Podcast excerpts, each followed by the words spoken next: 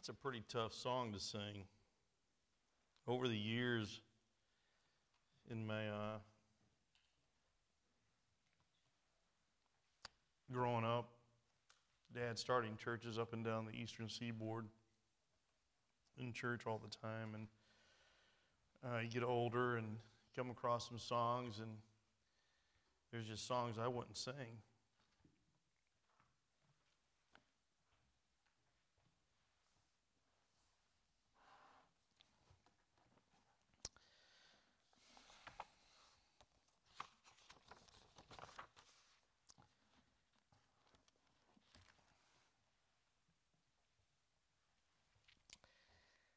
Gave my life for thee.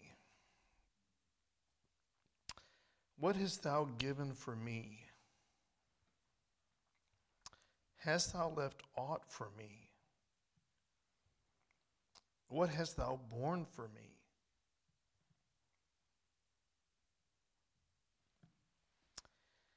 What hast thou brought to me?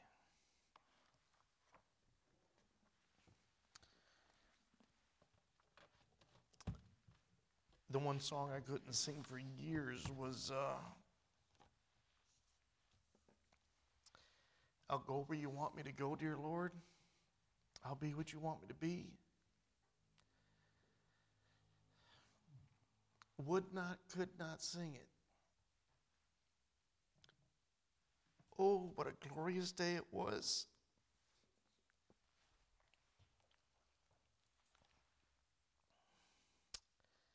When I started to. And when I could, let me try to get myself composed here so we can start. Nothing like picking a great song there to get me in the right frame of mind. But anyway, um, the message I had intended on preparing and speaking on, something that uh, I'd come across here in the last couple months and I'm not speaking on it tonight.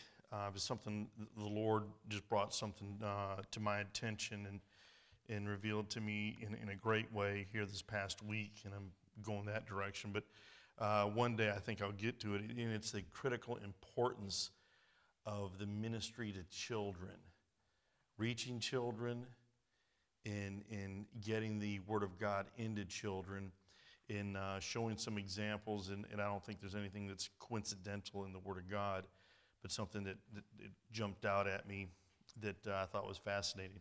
But what uh, in my regular uh, devotional time this past week, came across a passage of Scripture that jumped out, and I read it and reread it and reread it, and you were talking about uh, looking for a verse of, what'd you say, of encouragement? In, uh, and I found a chapter of encouragement before I get there, what I'd like to do, you know, the title of um, the message tonight, I mean, I, I, was going over and over what could I title this, and I, I just want to keep it kind of relatively short. And the title will be Your Advocate in Action, or Jesus Christ's specific will and desire for you. And uh, before I get into that, one thing I want to touch on in, in, in the passage of Scripture is uh, John chapter 17, and we'll get there in just a moment. But in Luke chapter 11, in, in Pastor preached on it, uh, I think a, a, a, couple, it took a couple weeks to preach uh, through a specific uh, passage there. And I'm not sure if it was in Matthew and in Luke. I'm going to go to Luke 11 and touch on it briefly. Uh, but it's something that's always been kind of a uh, burr in my side. Uh, not, not what Patrick preached, he, he was right on target but it's the uh, what's called commonly called or what's commonly known as the Lord's Prayer. There in Luke chapter 11, and I don't believe it's uh, the Lord's Prayer is something that he had prayed, more that it's it's the model prayer, or as the as it begins that chapter, and it came to pass that as he was praying in a certain place, when he ceased, one of his disciples said unto him, Lord, Teach us to pray as John also taught his disciples. And he said unto them, When ye pray, say, Our Father which art in heaven. Our Father. Now,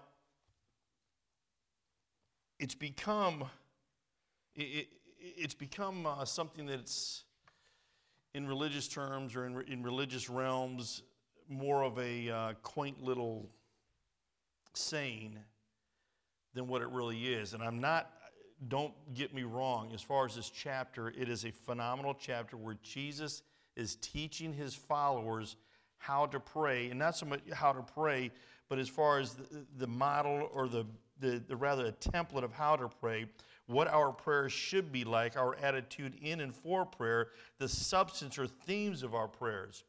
And when I do the uh, invocation, yeah, invocation benediction, many times at the, at the, state police graduations, and I get up to pr- and I get up to pray, I use a lot of the content in the Lord's, not in the Lord's.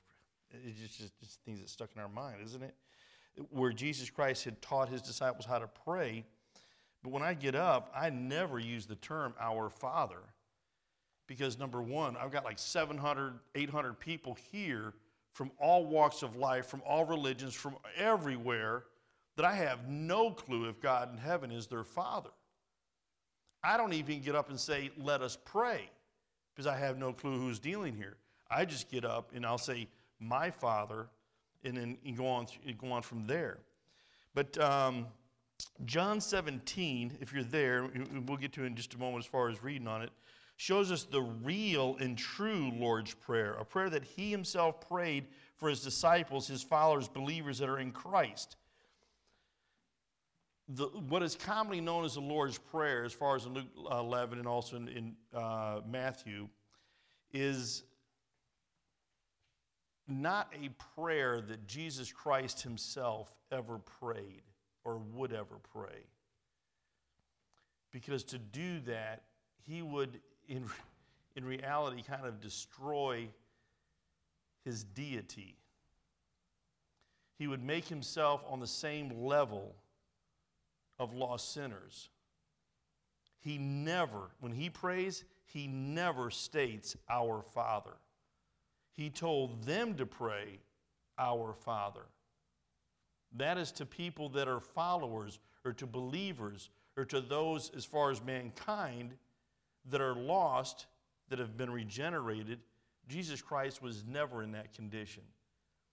His status, as far as he and the Father, is not the same as our status between us and our Father in heaven. He never used the term our Father when he prayed. He's teaching. When it comes to John 17, reveals for the followers of Jesus Christ exactly what his will and desire is for them. 17 reveals Jesus Christ as the high priest that he is, who is ever making intercession for us. Romans uh, 8.34b, we've, we've studied before, but it is Christ that died, yea, rather, that is risen again, who is even at the right hand of God, who also maketh intercession for us. John 17 reveals that Jesus was making intercession for us even before he died. Over the years, and I'm sure pastors uh, come across it with young people. But over the years, people have asked me, How do you know what the will of God is in a specific situation? And I know, as a general rule, people are wanting to know how can I know what God's will is for my life in relation on what God wants me to do as far as as a career or in the, to go into the ministry or to be a missionary. I understand where they're coming from, but a long time ago I realized that the question that needs to be asked, it's more specific or pinpointing, is are we already doing the specific will of God that He has already revealed to all those He has quickened and been born again spiritually? Because I've realized if we're doing what God wants us to do to start with, what He wants us to do in life becomes an easy understanding decision. It's not hard at all to come to that conclusion if we're already obedient to start with. If you're truly born again, now a child of God, if Jesus Christ is your Lord and Savior and you have been spiritually quickened, then what this prayer of Jesus Christ reveals is what his heart's desire and will for your life. Before we get uh, to reading this chapter, I want to go ahead and just take a moment to to have a word of prayer. Father, I pray be with this me now. Lord, as we go over this chapter,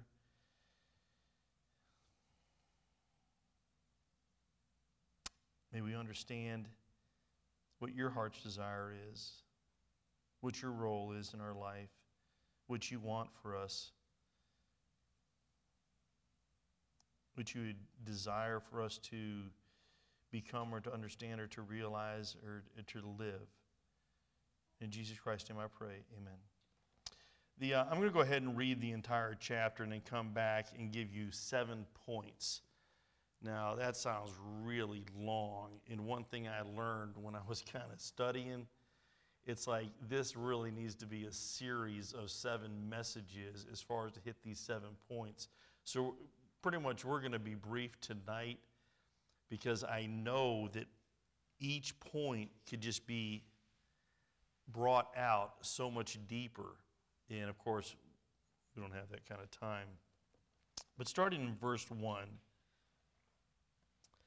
These words spake Jesus and lifted up his eyes to heaven and said, Father, the hour is come, glorify thy Son, that thy Son also may glorify thee as thou hast given him power over all flesh, that he should have eternal life to as many as thou hast given him.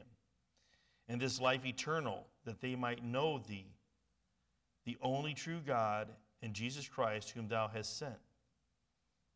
I have glorified thee on the earth.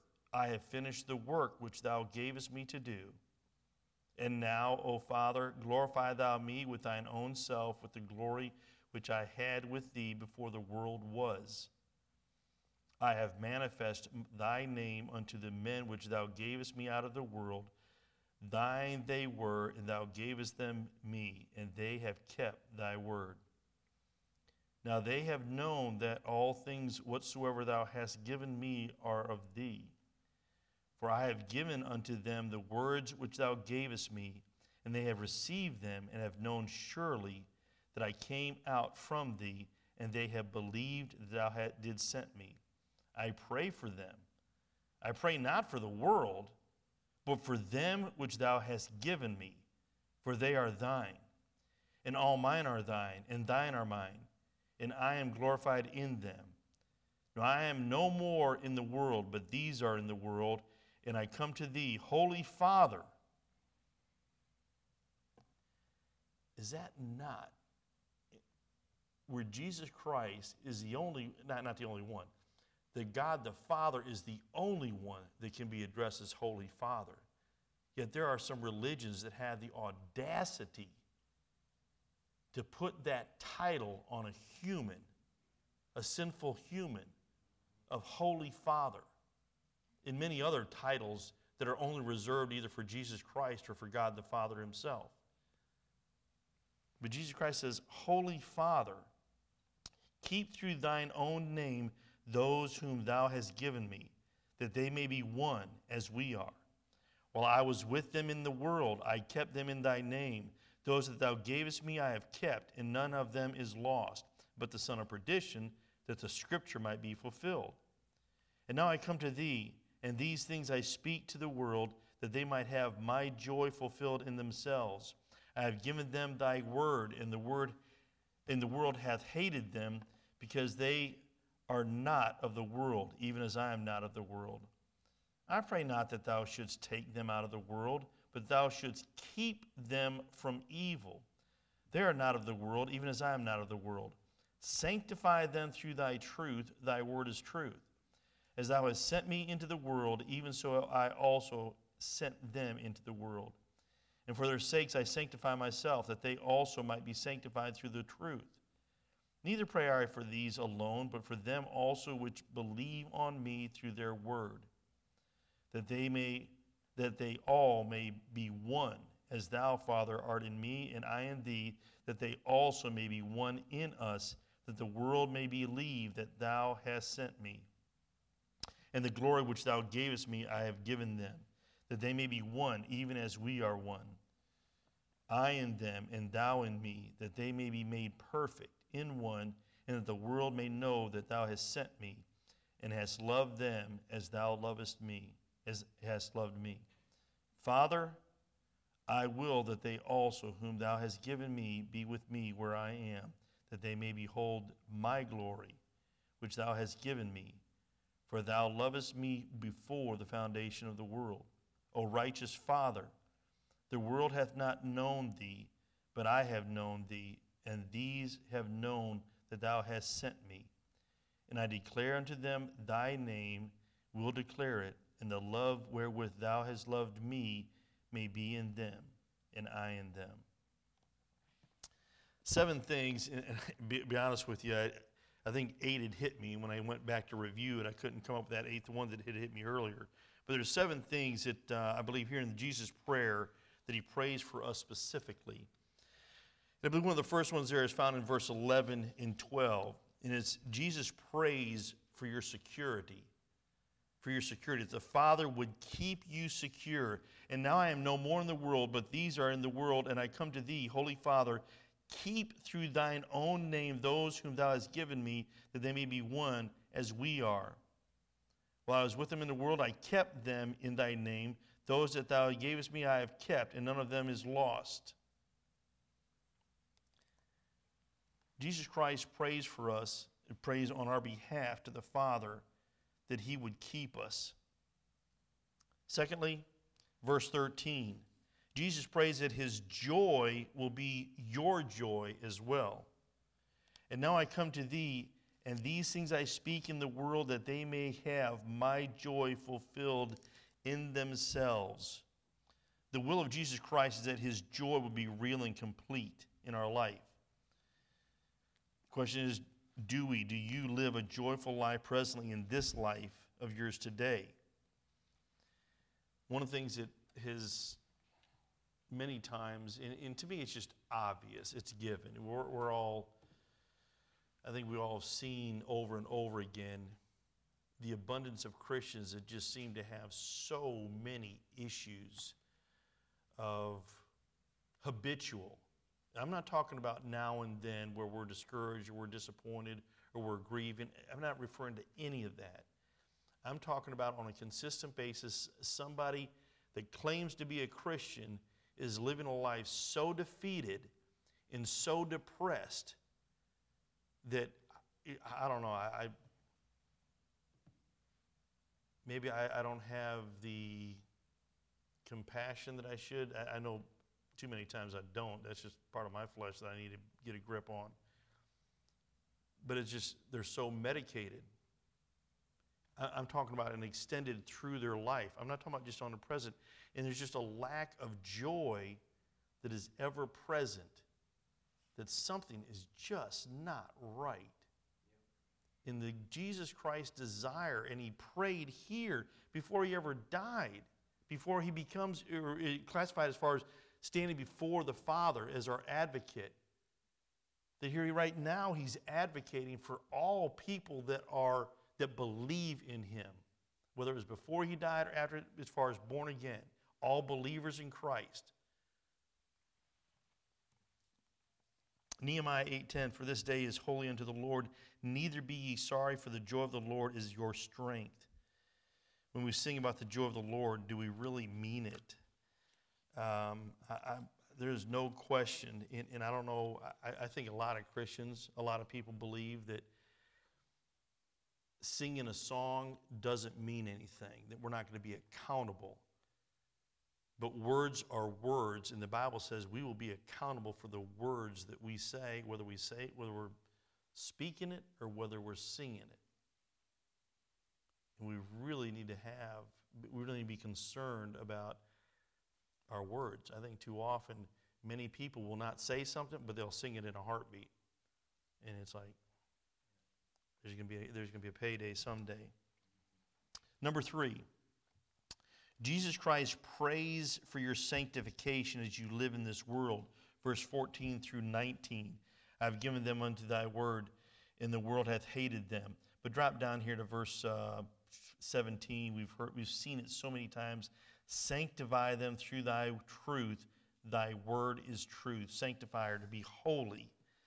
The will of Jesus Christ is that you live a sanctified and holy life through the power and might of God's written word in you.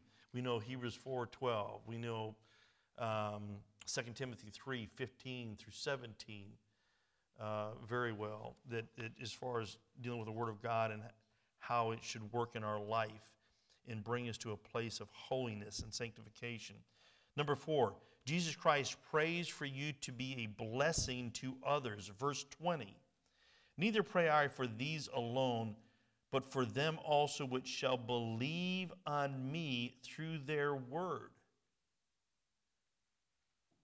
In other words, as Christians, we're living our life in a way that people want to know why is he they why are they different? And when we tell them it draws them to jesus christ. It draws them to jesus christ. The will of jesus christ is that you strive to be a blessing to other people by your testimony witness and hear by your own words that they may be reached. Uh, psalms 126 6 is talking about as far as going forth bearing precious seed. We just don't bear it we're, we're speaking it we're telling people so we can come back again very joyfully bringing what we've sown or what we've, what we've reaped because we've told people. Uh, 1 Peter 4.11, if any man speak, let him speak as the oracles of God. If any man minister, let him do, so, do it as of the ability which God giveth, that God in all things may be glorified through Jesus Christ, whom be praised and dominion forever and ever. Uh, Matthew 5, 6. Let your light so shine before men that they may see your good works and glorify your Father which is in heaven. Number five, Jesus Christ prays that you will have a spirit of unity. Verse 21 and 22. And you, go, you can revert back. There's another cross reference there. Is verse 11 at the latter part. But 21, that they may be one as thou, Father, art in me and I in thee, that they may that they also may be one in us, that the world may believe that thou hast sent me and the glory which thou gavest me I have given them, that they may be one, even as we are one. There at the bottom of verse uh, 11 there goes that they may be one as we are. In Philippians 1:27, the apostle Paul instructed that we are to not only let your conversation be as it becometh the gospel of Christ. Now, I personally believe that the King James Bible is a relatively modern translation as far as our English, as well as a um, deeper English that is not used a lot today. I understand that the conversation here is referring to our lifestyle. But today, in this day and age, it's also going to be our conversation that we're speaking. Not only our lifestyle, but what we say. Let your conversation be as it becometh the gospel of Christ, that whether I come and see you or else be absent, I may hear of your affairs, that ye stand fast in one spirit. I know pastors mentioned it over and over to me in private. I don't recall him saying something from the pulpit, but as far as you know, being a chaplain and being around other people that profess to be Christians, and he's ridden with numerous. Say, I don't ride with. I have no interest in riding with another police officer. I got to live it, so I'm, you know, why would I want to ride with somebody? But he rides with them all the time. And he's, oh, yeah, yeah, I'm a Christian, I'm a Christian. And the next thing, they're just spewing out all kinds of profanity. Well, it's part of the job. I don't use profanity. It's not part of the job. If you claim to be a Christian, let your conversation be that as becometh the gospel of Christ. This spirit of unity should always, among many other important objectives, be at the forefront of each Christian church member's life in our interactions and relationships within our church. The um, unity does not mean 100% agreement 100% of the time. Unity means that we have a heart, an attitude, a mindset of regardless, we need to be unified. Now, obviously, if there's something that's radically, grossly off as far as scripturally, that's another point. Uh, that Jesus Christ did come into the world to, to bring division, and this Bible divides. But aside from that, as far as having a heart, as far as being one with Jesus Christ, with the Father, that, that our mentality, that our attitude is we need to be unified, one purpose, one objective. Um, We have, we have a, we're to be used of the Lord, and when the Lord is at the center, everything should go smooth. It will never be realized without the Bible being each individual's solid foundation, final authority in faith and practice from the pastor down. And uh, when that's the case in a church, unification, as far as the spirit of unity, is present. And like you mentioned before, one of the things that I've seen in this church is a unified spirit. Not 100% agreement, but as far as a unified spirit of there's an objective, there's a purpose, there's a goal, let's be working towards it. And that's a blessing. Point number six Jesus Christ prays for you to behold Christ's glory there in verse 24. Father, I will that they also, whom thou hast given me, be with me where I am, that they may behold my glory, which thou hast given me, for thou lovest me before the foundation of the world. This is a point that could uh, use some serious research. I've got a couple passages. The um, I'm skeptical as far as how well they apply here, though, as far as what's written, as far as that God, Jesus Christ wants us to behold His glory. But in 2 Corinthians 3:18, but we all, with open face, beholding as in a glass the glory of the Lord, are changed into the same image from glory to glory, even as by the Spirit of the Lord. This is the will of God in Christ Jesus concerning us all who are in Christ, that we no longer see the natural man of this wicked world when we look into a mirror, but that our life should reflect Jesus Christ. Now, obviously, when we get up in the morning and we look in the mirror, we're still going to see the flesh and blood of who we are. But when we look in our eyes and when we look at that, can we say that we're right with God? Or do we have sin in our life? When we look in our face, we say, Are we living like we should be? Are we where we should be? Now, of course, the greatest, the most important thing is that when people see us, do they see Jesus Christ in our life? Do we reflect Jesus Christ? Uh, more so than have, you know, we can have the danger of having a high opinion. But if we know the Word of God and we know Scripture, we know when we're not right and when we're right. We know when our attitude's right, when our heart's right, if we got sin in our life. It's, it's in James 1 20, 22 through 24. But be ye doers of the word and not hearers only, deceiving your own selves. For if any be a hearer of the word and not a doer, he is like unto a man beholding his natural face in a glass. For he beholdeth himself and goeth his way, and straightway forgetteth what manner of man he was. Number seven, Jesus Christ prays for you to be possessed with God's love. Verse 26 And I have declared unto them thy name, and will declare it, that the love wherewith thou hast loved me may be in them and I in them.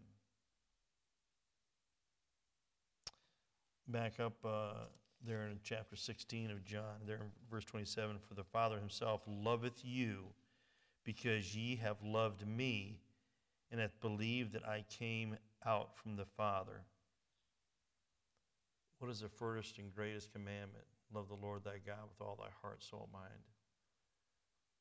And if we love Jesus Christ, as he should be loved and as he deserves to be loved. I mean, what is all the impact as far as dynamics, as far as this verse that the love wherewith thou hast loved me may be in them? It's, like I say, a lot of this is, each point could be studied far more in detail. But it's a matter of just when, the, when God is in love with you, how far great a protection that is. As born again believers and disciples of Jesus Christ, have we grasped just how much Jesus loves us and wants the best for us? Do we love him in return as we should? Do we grasp the fact that Jesus Christ is truly advocating for us? You know, we, we've, we've heard that. He's our advocate now. But when I read this chapter over, and it's like, here, even before he died, he was advocating for those that were following him, for those that loved him or accepted him or believed him. May we strive to be hearers. There's so many Christians that don't even hear. But be hearers of the word, and not only hearers, of course, but obedient obedient to what we hear as far as in the Word of God. Pastor, thank you for this time. We go ahead and pray. Dear Father, thank you for this time, dear Lord. Thank you for Pastor allowing me to speak. Lord, thank you for this chapter that you've given us. Thank you for knowing your heart's desire, Lord, and uh, learning the real Lord's Prayer. In Jesus Christ's name I pray. Amen. You would stand at your seats with your heads bowed and your eyes closed. It, uh, Brother John wasn't here this morning, obviously, because they were over there with the grandkids. But if that sounded familiar, there was a lot of points that he touched on that was exactly what I talked about this morning. And uh, it's not a coincidence, you know? Uh, maybe that's what somebody needs to hear. And um, I don't know how the Holy Spirit's broken your heart, but if He has, as the piano plays, the invitation is open. You can come.